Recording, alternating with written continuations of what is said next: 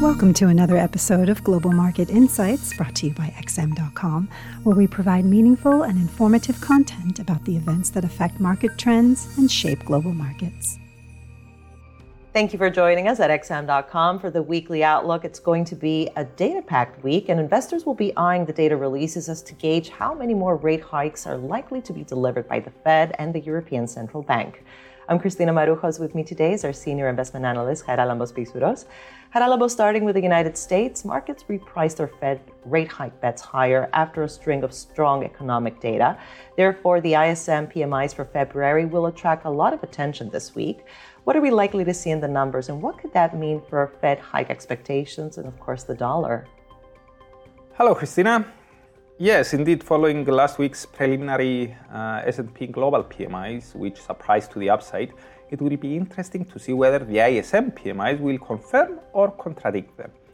The forecasts point to a mixed picture, with the manufacturing PMI expected to have uh, risen to 47.9 from 47.4, and the non-manufacturing PMI uh, is expected to have declined to 54.2 from 55.2.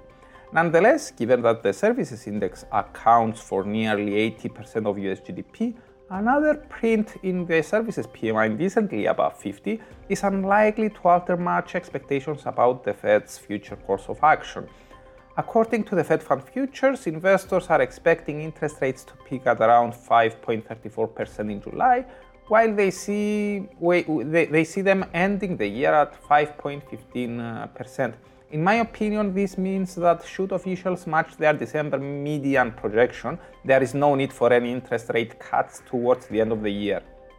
So, anything adding to hopes that the US is likely to dodge a severe recession could support the US dollar on speculation that the Fed will continue raising interest rates at levels higher than projected in uh, December.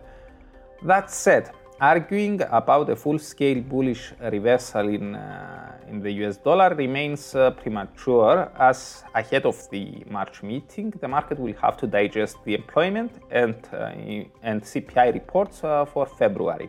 On top of that, the Fed is not the only central bank for which investors have increased their rate hike uh, bets.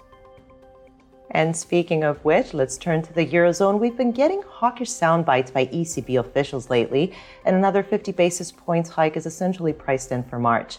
But could a hotter than expected Eurozone inflation print this week tip the scales for an even bigger hike by the European Central Bank, you think?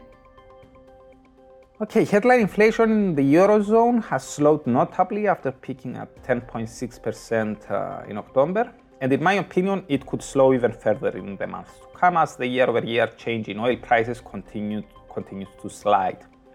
However, core inflation, which excludes volatile items of energy and uh, food, is proving sticky, and Thursday's data is expected to reveal only a modest slowdown uh, for the month of February to 6.9% year over year from 7.1%. So, combined with the improving PMIs in the euro area, stubbornly high underlying inflation and more hawkish rhetoric by ECB officials uh, could allow investors uh, to maintain bets about a triple hike at the upcoming meeting. Currently, they are assigning a 30, a nearly 30% probability for a 75 basis points increment, with the remaining 70% pointing to the telegraphed 50 basis points hike.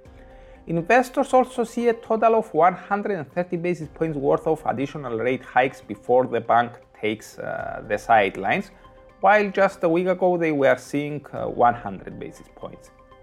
So, increasing ECB hike bets are complicating things uh, for euro dollar sellers, even if the dollar stays uh, strong. But they, are, but, but they also increase the downside risk in the case of an upcoming economic uh, release disappointing. The same goes for the dollar.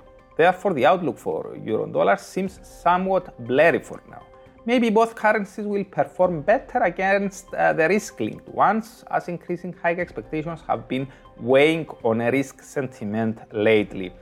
With uh, the slowdown in Canada's inflation for January uh, confirming expectations that the Bank of Canada may refrain from uh, hiking rates further, the loonie may be the best choice.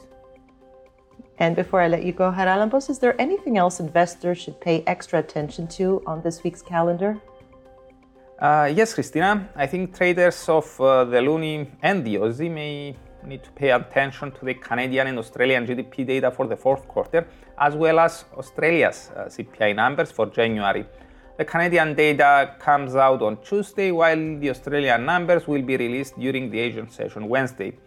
Aussie traders could also closely watch the Chinese PMIs for February, also due out on Wednesday, as given the close trade relationship uh, between China and Australia, they may be eager to find out how the world's uh, second largest economy has been performing after the reopening.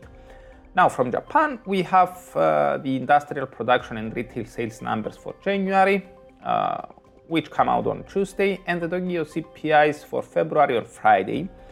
Now, at his testimony before the lower house of the Japanese parliament just today, Bank of Japan governor nominee Kazuo Ueda seemed in no rush to adjust the yield curve control policy. So, as investors try to estimate the possible timing of uh, another tweak in the yield curve, they could pay close attention to, to the aforementioned data, especially the Tokyo CPI numbers, as they are a very good gauge of uh, the national uh, inflation data. Charalambos, thanks so much. This was the Weekly Outlook here at XM.com. Thank you for listening to another episode of Global Market Insights brought to you by XM.com. For more in depth technical and fundamental analysis, be sure to visit www.xm.com forward slash research.